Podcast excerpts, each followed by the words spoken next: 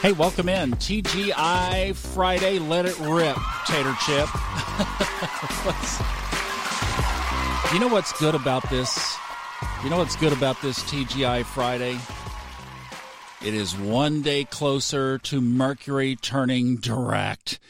Is anybody else going to be as happy for next Wednesday at 2:11 p.m. Eastern Time? Not that I'm counting or anything to have this over with at least partially over with. It still has to do the shadow. Ah, here's some. It's just been everywhere. And uh, how do you know what do I do for a living? I mean, it's all based on technology. While I was getting ready to record this podcast, I've been doing readings. I've been narrating the audiobook, and then I set up to do the podcast and I hit record, and it was a flat line arrow. Looked like an EKG with somebody that just had a heart attack. It was a flat line. Now, the only way, and what had happened is a setting in my audio recording software had changed to a different input. Now, the only way you can do that is by clicking into the preferences of the software and mouse clicking down into a drop down list and resetting it. Did I do any of that?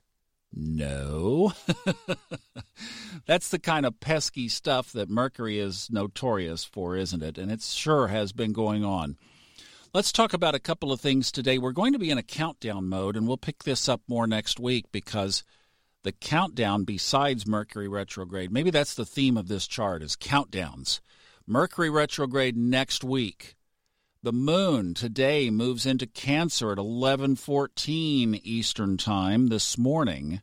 You know, we've had some triggers with the moon in Cancer. Now, those triggers were mostly happening when Saturn Pluto was opposite uh, the moon in Cancer. That's not the case today, but it will be tomorrow. And then the moon moves on into Leo at 4:56 on Sunday. So this will be with us through basically through the weekend.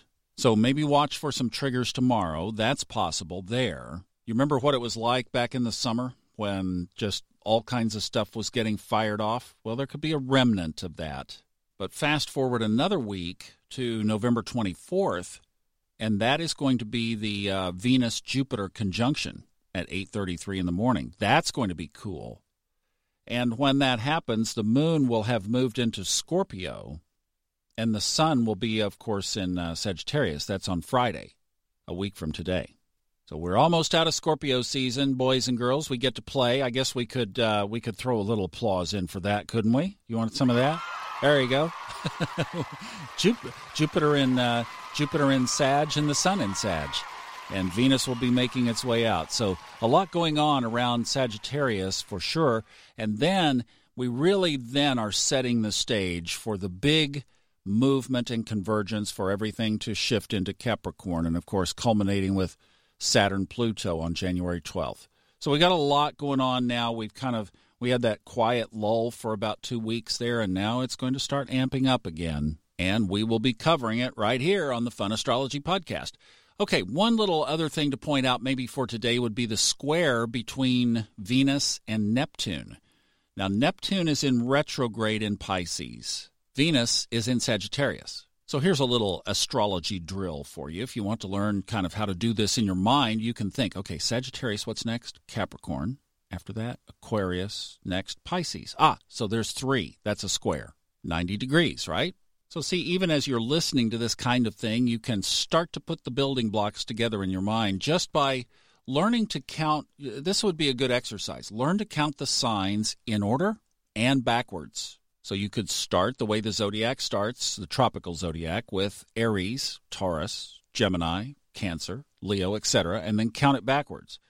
Aries, Pisces, Aquarius, Capricorn, etc. Be kind of fun drill, and that will help your astrology skills.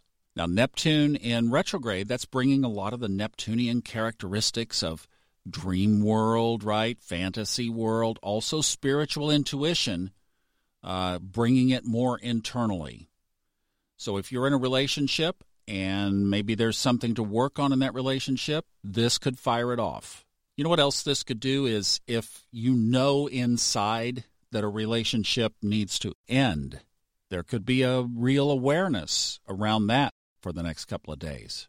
Or the other side of that coin could show up as well, and that is just no direction, fogginess, like, what am I doing? And I can't get any clarity around this. That could be another aspect or, or manifestation of this. Uh, one more to point out as the moon moves into Cancer this morning, it will be opposite Jupiter. So, again, if you get some kind of a little tug inside that maybe there's something that you really need to work on and you're resisting it, Jupiter's going to pull on that string. Okay, hope that helps. We will check back over the weekend because there is stuff to talk about. So have a great TGI Friday, and I will see you on the weekend.